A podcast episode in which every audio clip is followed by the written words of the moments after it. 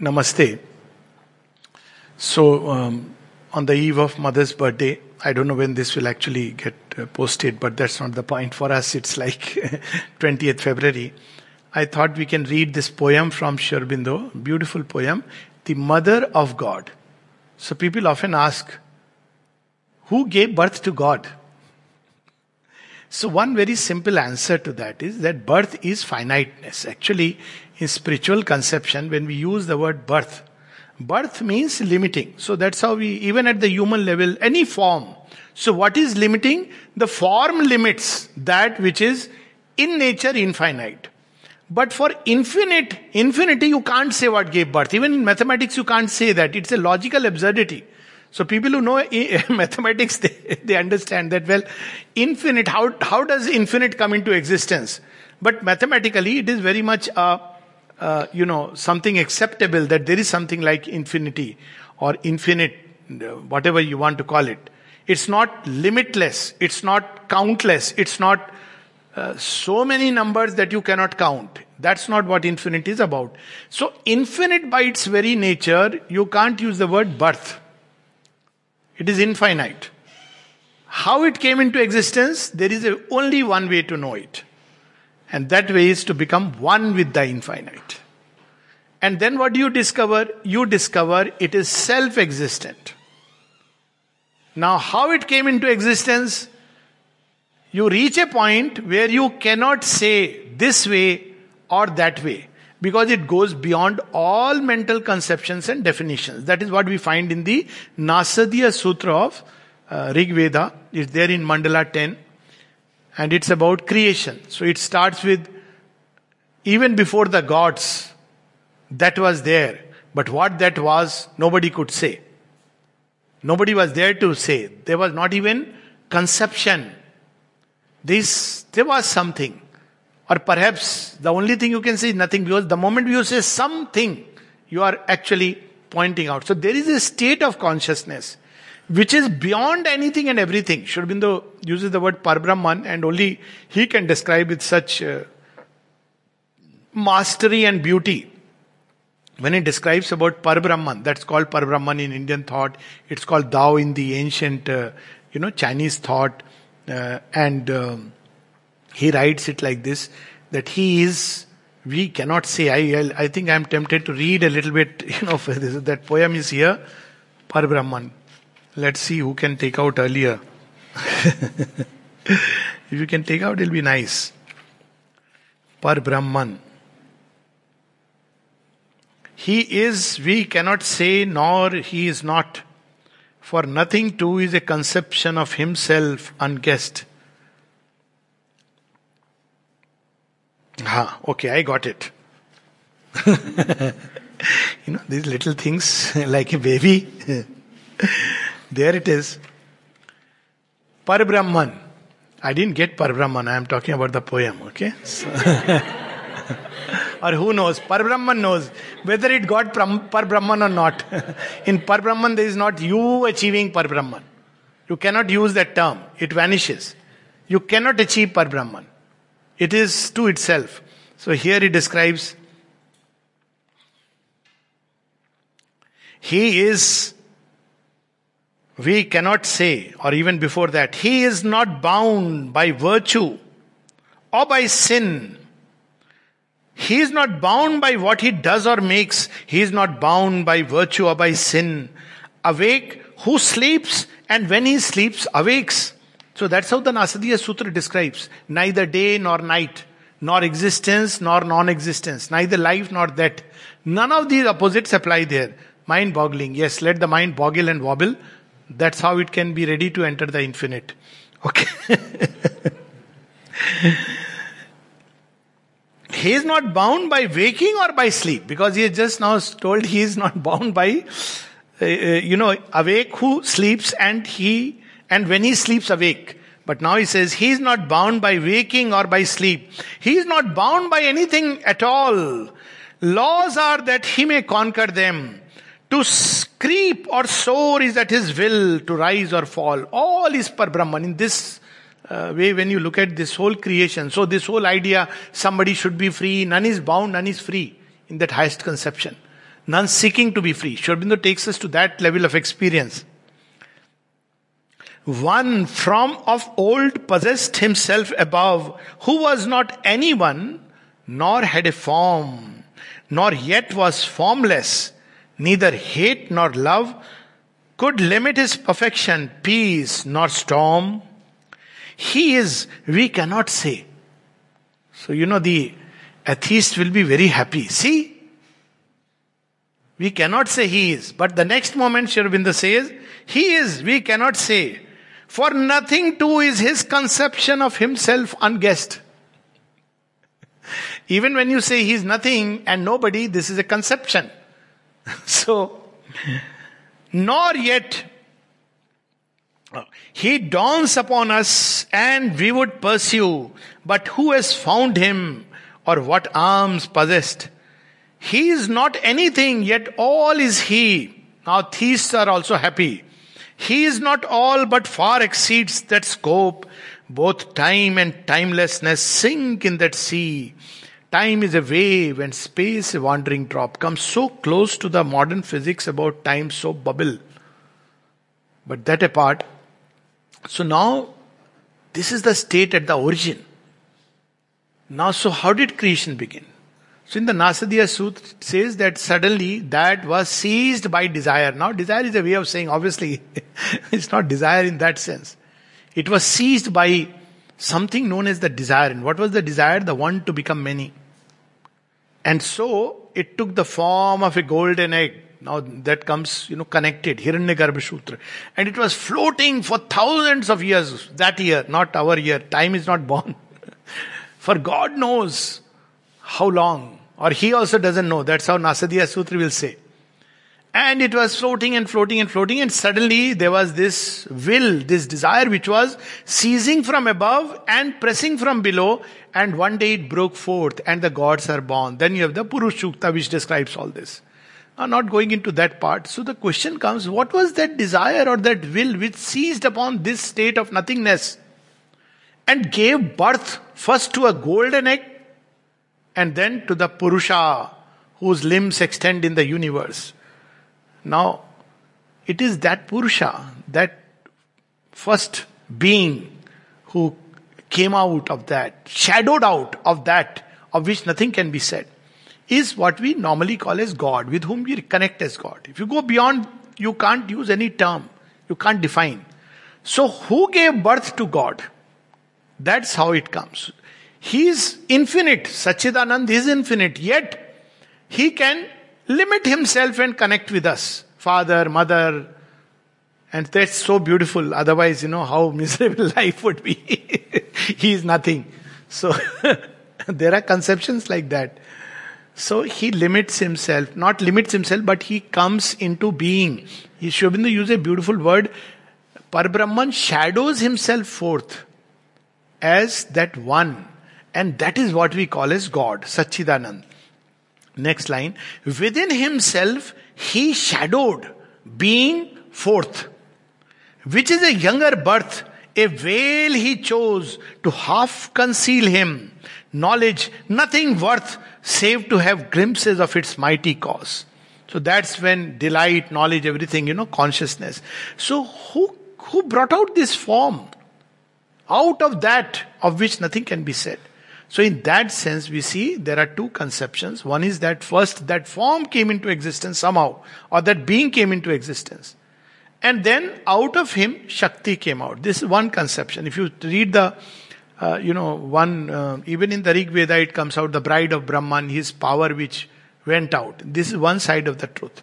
But if you read the Devi Bhagavat, it is the other way around.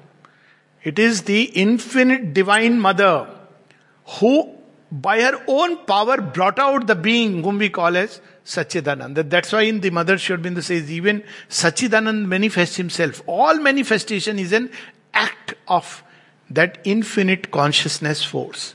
And what is that infinite consciousness force? That is the Divine Mother. So on one side we have infinite existence, now we have two. One is infinite existence, which is the Purusha. But who has given this form or whatever we may call it to that Purusha out of that state is infinite consciousness, the mother. Consciousness is knowledge and power.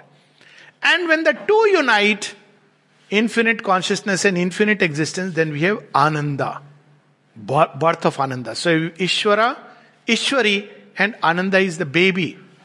And with the coming of Anand, you know what happens with the baby comes?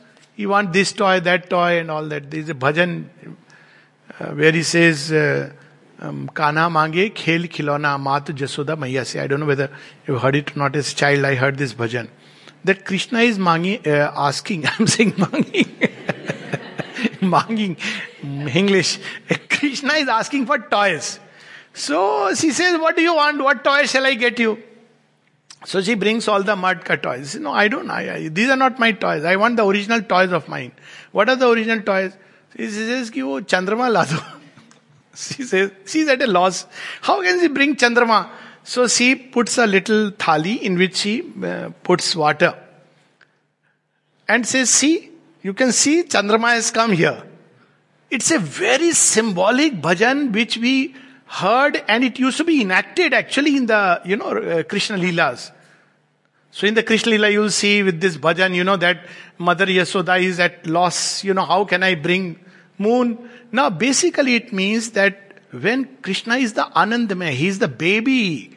And when he comes, then creation starts. So all creation is an act of Ananda, not desire.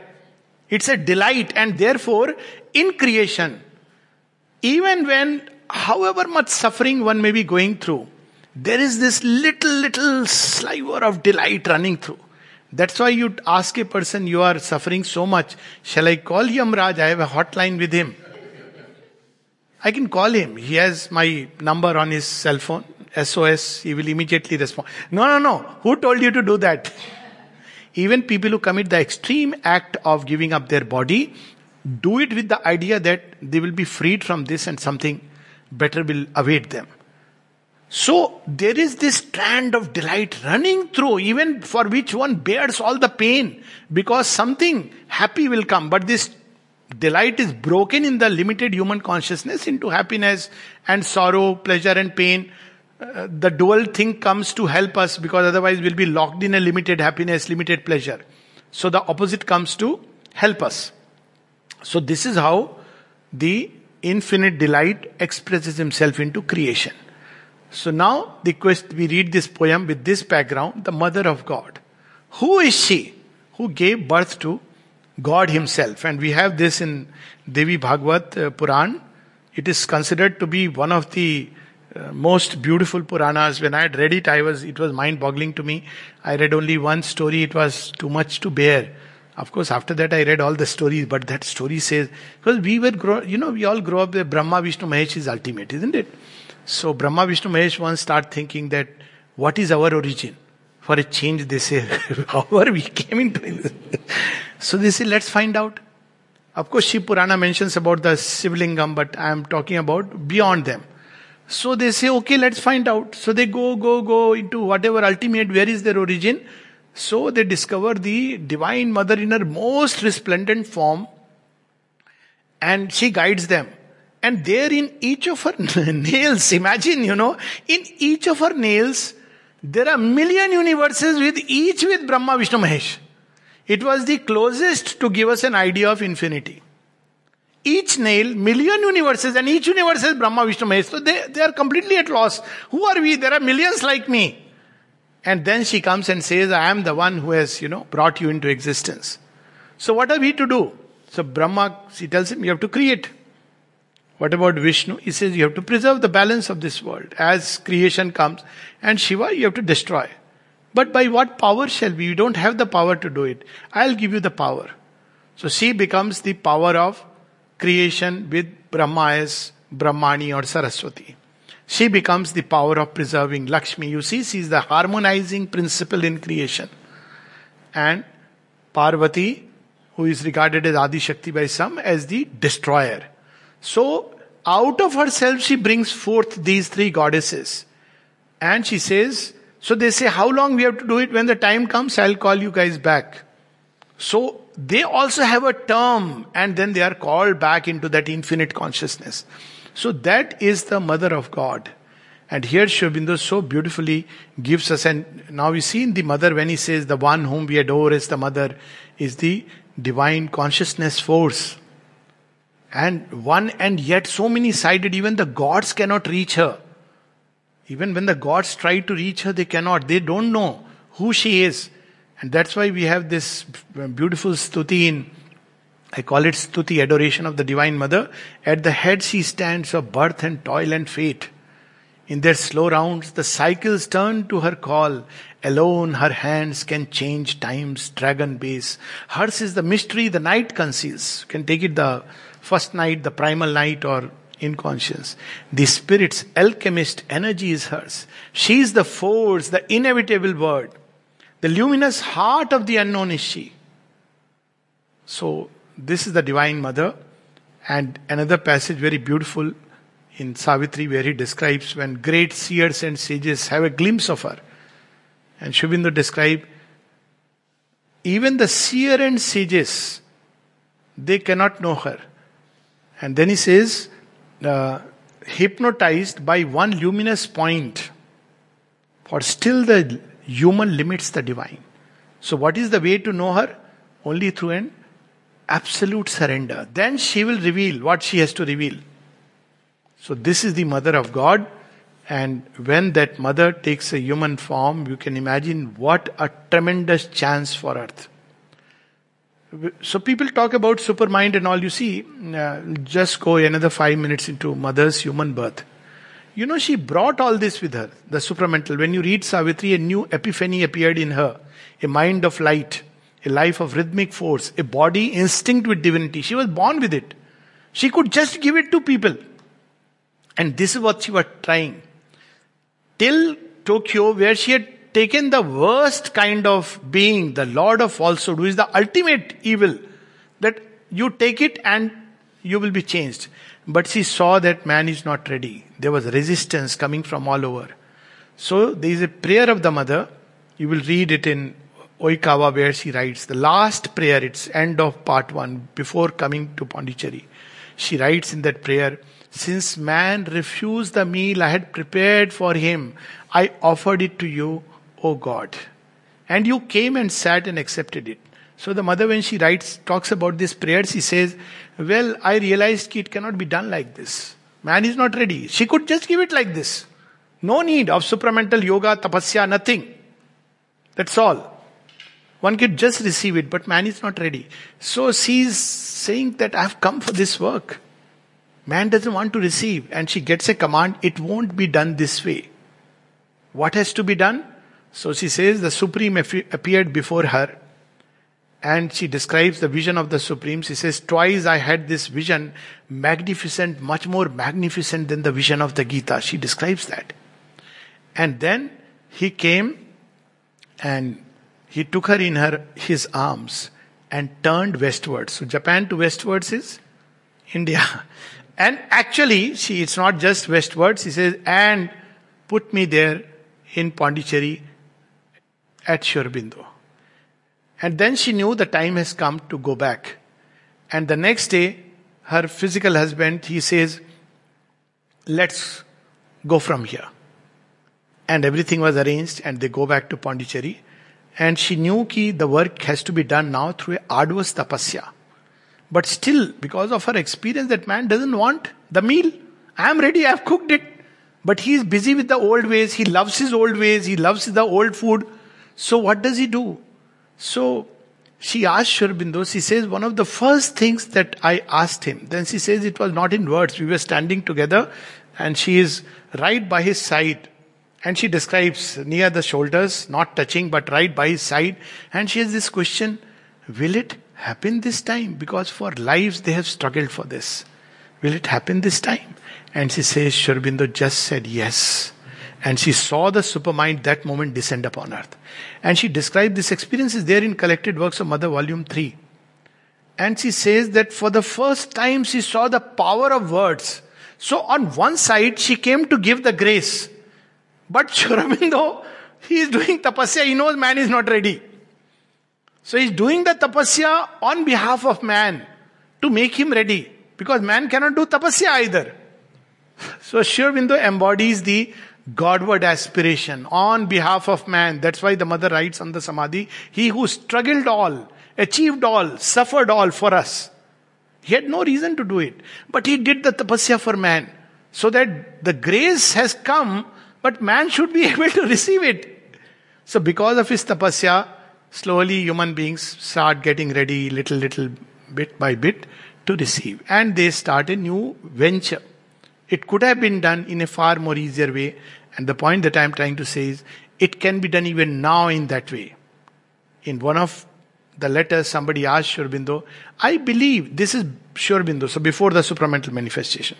I believe the mother can bring down the supermind just like this if she wants it. But it won't be an evolutionary creation. She can make the supermind descend like this upon earth.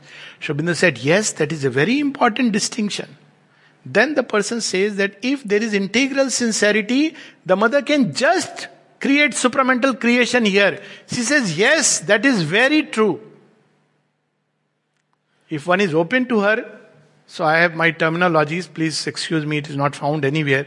I have like there is a term called spiritual bypass. Spiritual bypass is where people want to sit in, you know, looking inside and believe that they are doing sadhana. No, it doesn't work like that. You can't bypass.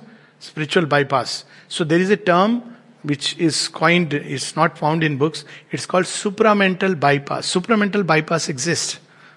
And that is to the mother, to just open to her. If you can do it, then don't have to worry about, you know, supermind force and all that. but then one has to only want the Divine Mother. If you read the Devi Bhagavat, this is what is revealed there that she can do anything and everything, everything she can give, whatever she wants. But there is a condition that we must want her. But if you read autobiography of a yogi by Paramahansa Yogananda, that's what he says. You have to ask her, want her with all your being, all your heart. That I want only you, mother. And then she can do everything. After all, she is the origin. so we have this poem with this background, the mother of God. A conscious and eternal power is here page 642 in the new version of collected poems. This is somewhere after 1935 or 34, before 47. A conscious and eternal power is here. Right in the beginning, is saying that there is, you know, scientists will say, yes, yes, we believe there is a power. What power? Nature. Nature is mechanical. This is conscious power. If it was a mechanical nature building everything, then man would not have consciousness.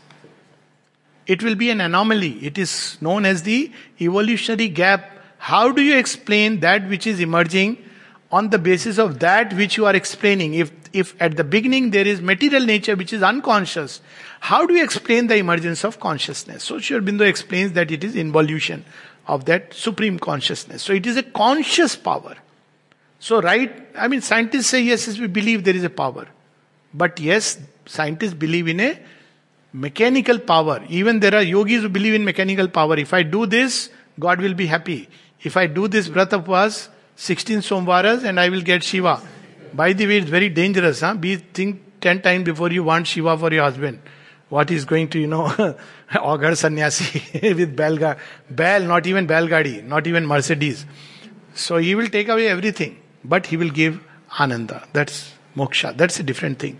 So it is a conscious power. So conscious means all consciousness is derived from her, and by connecting with her, you know, we can become uh, sharers of that, participants of that. Where is she found? Where is her dham? Behind unhappiness and mortal birth. See the word behind, not beyond. What is behind? Right there. Behind gives an impression right there. When you ask, uh, supposing that where is God, and say He is above. So what is the impression? Oh, above means how much above? Beyond the stars. You see, behind. What is the impression? Very close to her, us. So behind unhappiness and mortal birth. And the error of thought and the blundering trudge of time. She is also behind the blundering trudge of time and the error of thought. In fact, at one of the conversation, mother says, But where is error? There is no error. because she can say that. She says, In my highest consciousness, I don't see all this. It's just grace. Where is error? Because all is she. She is living in that state. And mother, the mother of God his sister and his spouse. How is she mother? Because we have just spoken about. She is the infinite consciousness out of which shadows forth a being, Sachidananda. But after that, she also becomes his Shakti, existence and consciousness. So she, she, she also, as if she is coming from the same origin. So she becomes sister because you are born of the same. That's how uh, Manu Shatrupa story, which is a far better story than Adam and Eve. I think Adam and Eve everybody knows. But does do people know Manu Shatrupa story? See, this is the problem. Manu Shatrupa story is so beautiful. From Brahma, two sides of Brahma, the left and the right. You had Shatrupa and Manu, equality. But in Adam and Eve story, Adam came out of his rib. What is third, second rate status? Eve was born. But in Indian thought, Manu and Shatrupa, the masculine and the feminine, are born from Brahma from its left and the right side. That's how it becomes Ardhangini and so on and so forth. Of course, it, Purusha side takes this and Shakt side takes. So she becomes the sister. But she's not only the sister, she's the spouse. Sahadharmini, Sahacharini, Sahagamini. So what is meant by that? She walks the way with him. She shares his burden. That's what a spouse is meant for. Spouse is not somebody to whom you are tied and married and you know, uh, there is a tappa of the legal department. Spouse is somebody who walks with you. The perfect example of spouse. One is of course Rama Sita. Of course Shiva Parvati, that's ethereal. Rama Sita, it could not ever materialize. Radha Krishna never could be together. The only perfect example of spouse, if at all, spouse, not married couple, is Mother and Sri When you ask her, What are you here for? We are here to please the Lord, to fulfill His dreams. Without Him, I exist not. Without me, He is unmanifest. So, His spouse. So, he, she is at once His mother and sister and spouse. There is a very uh, similar story in uh, the Puranas about Brahma and Saraswati, but it's uh, put a little crudely. But uh, this is the perfect way of you know expressing it. It's like you know they are Brahma, Saraswati is his partner, consort. But when she creates things, so the first thing that Brahma has is he gets moha on Saraswati. So it's presented in a way which is not very uh, if unless you understand the deeper thought. Uh, but here it is the sister, spouse, and mother, all of them together. But not only that, daughter of his wisdom, because she embodies, now she becomes wisdom, strength, all these things together. So out of himself, he brings forth her. So now you see the story. The, the Brahma, Vishnu, Mahesh need the consorts. So she becomes daughter of his wisdom, of his strength, the mate, Without Shakti, Shiva is Shava. So, daughter of his wisdom, of his strength, the mate, she has leapt from the transcendent secret breast, which we have already spoken about, from that of which nothing can be said. From that secret heart, she has the luminous heart of the unknown is she. To build her rainbow worlds of mind and life. And she is creatrix. See the difference between the Purusha Bhav and the Prakriti uh, and the Shakti Bhav. Sri Aurobindo says the divine static and the dynamic side. So, if you experience peace, you are in contact with the static divine element. If you experience Ananda, it is the dynamic. So you see, always people exp- describe this with Mother and Sri Aurobindo. So in front of Sri Aurobindo, it was like you are lost in infinite peace. Even now, you look at his picture, you'll see, oh, he's Bhole Baba, too much. But Bhole Baba is, you know, knows everything, huh? So, but he's like, you know, his will, the Second World War, you can imagine. But infinite peace. With the mother's presence, look into her eyes, the will to change, and people describe it. That in front of Sri Aurobindo, they felt as if even if a nuclear explosion took place, it will make no difference to him. But the moment the mother came, it was like, you know, everybody would suddenly, you know, okay, mother has come. So not even a thought should come in my mind which is unworthy of her presence. So she is like that. She embodies the creative ananda of the one. So He says she is here to build. The, pres- the mother's vibhutis are very creative. Whereas those who lean on the Vedantic Purusha side, they're all, you know, Shivoham, Shivoham, Sachidanandaham, which is one side of the divine reality. But this other side, na tato, na mata, na bandhu, na bhrata. Gatistvam, gatistvam, gatistva bhavani. So here we have this to build. Between, so where is this rainbow she is building? Between the superconscient and the inconscient. Because the whole creation had gone into inconscient. So she said, I'll go and save it. It's the whole story is there in one line or two lines. And the story is called The Bride of Brahman. It is also there in the Rig Veda, where, and the mother recounts this story that when creation plunged into inconscience, there was nothing then. So there was a cry, save us, because it felt the separation. It got separated, the sense of separation came in. So when the cry went up, the Divine Mother herself plunged into it. And she plunged, became all this to rescue. That's how Gauri becomes Kali, to rescue it. So, how does she rescue? As she was plunging, she was marking the steps of the descent. You see, when you are entering into a forest, this is military people we were taught. If you are entering into a unknown forest, keep markers. Something or the other. And so you must have seen in movies, no? So some markers, so that when you are coming back, you can trace the steps. So as she was entering into the inconscient, the worlds and the gradation of worlds came. The worlds of mind, of life, and further down. So that the return journey can be through all these planes. And each of these worlds she peopled with beings. Because she is creative. So the gods and goddesses of mind, gods and goddesses of life, and all the ranges, not just one world. In life itself, you will have countless worlds. So all these she created, and because she is like that, no, she is like, imagine the queen of queens, Raj Rajeshwari, is going to meet the Lord or going on a mission. So on the way, whoever comes on a way, she will say, Take it, take it, take it. So she peopled them with millions and billions of beings, even the material universe with billions of stars. And she enters into this darkness, and from there the return journey begins. So she has built a rainbow, worlds of mind and life as a rainbow between the superconscient absolute light and the inconscient's vast unthinking toil. So she is the one alone, her hands can change time's dragon base. The alchemist energy, the spirit's alchemist energy is hers.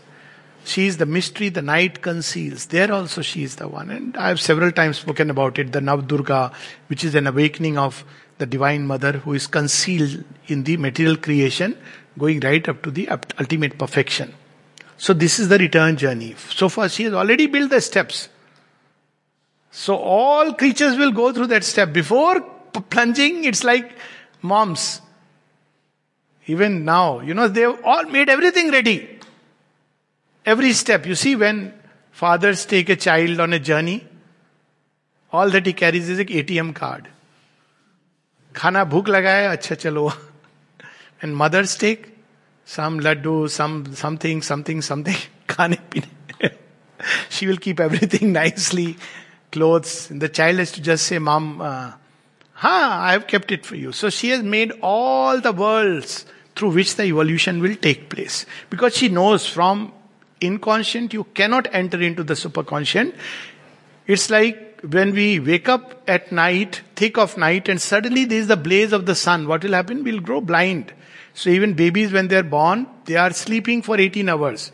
More than sleeping, they're keeping the eyes closed. It's too much to bear.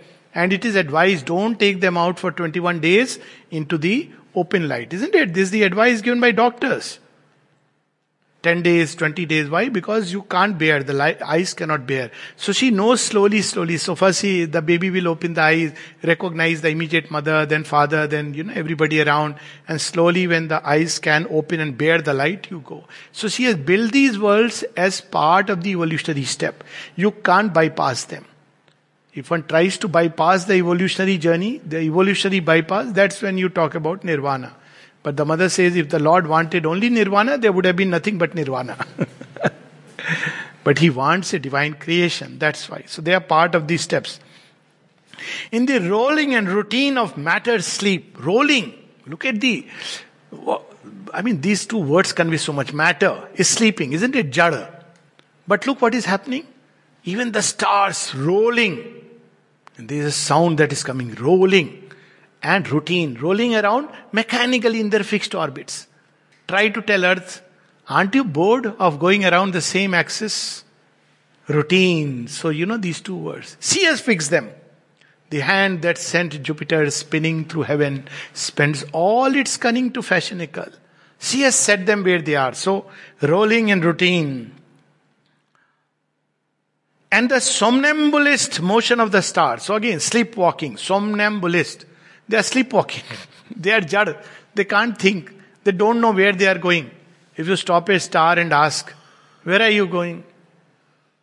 It just moves and moves. Of course, in its sukshma body, it will tell you, I am Shani and my Vakra Drishti.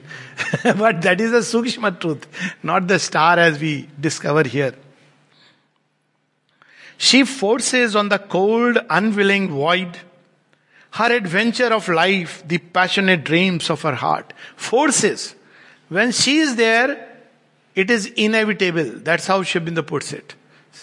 See, the divine is like again fathers, what will they do? They'll say, okay, I have told you, you have your freedom. Fathers often behave like that at the end. Mothers, what freedom? you know, she will compel it on you, force it, and you feel very bad at a point of time, but she has her reasons. Of course, in human play, it is ignorance. Don't take it like all parent know. But it is a uh, similar thing. Fathers, when they, they don't bother me about all this, go and ask your mom. So whenever, uh, you know, they want that moms, even when they easily accept, they ask, okay, what, where, why, so all this. So, but this is how, as far as the difference between the Lord as Ishvara and his Shakti. So, somnambulist, she forces on the cold, unwilling void. Child is not getting up in the morning. Dads will say, okay, bye and go away to work. It is left to moms to wake up. Very difficult task. First अच्छे से बेटा उठ जा wake up wake up then finally alarm उठ जा Now the voice is becoming, then after some time, water. Water nobody has to put. Udja, then you know, it's like she will force on the cold, unwilling void. So if you open to her, otherwise, if you open to the Purusha side, he will say, up to you. Your freedom, your choice. You want to change, change. If you don't want to change, don't change. he will not tell us the consequences. but the Divine Mother, you better change. so this is the difference. She forces her adventure of life, the passionate dreams of her heart. Because she is there, man refuses to give up. Because she is there, we hope and aspire and dream and build. Because she is there, the dead are reborn again. Because she is there, even after defeat, we still continue to strive. Amid the work of darker powers, she is here. Not only she is behind. Even where there are devils and demons, you see, Kali goes tied to them. When you read some of these stories, you wonder how he could tie Kali. You've read some of these stories in Puranas? The Asuras are doing incantation and Kali comes, he is tied. Asura is very happy, I have tied Kali. He doesn't know that actually Kali has come of her own choice. Next moment, you are going to have your last day. The day she frees herself, you are also gone. So she comes right into the darkness, amidst the darker powers. Even if the densest darkness, the Divine Mother is there. If you live life just remembering it, life will change. To heal the evils and mistakes of space. How did these errors come into existence? That's when she, it's about Maya and Prakriti, which is, he is not revealing it here, but the space and time within which the play started from the knowledge to ignorance. But she still is there, even behind Prakriti. So here he is referring to Prakriti in her ignorant ways. So this ignorance was also necessary for the evolution because again, uh, ignorance means a veil is put between us and the truth. But even then, who is behind the veil? She is still waiting. So she surrounds this whole thing of darkness, just like the womb is inside.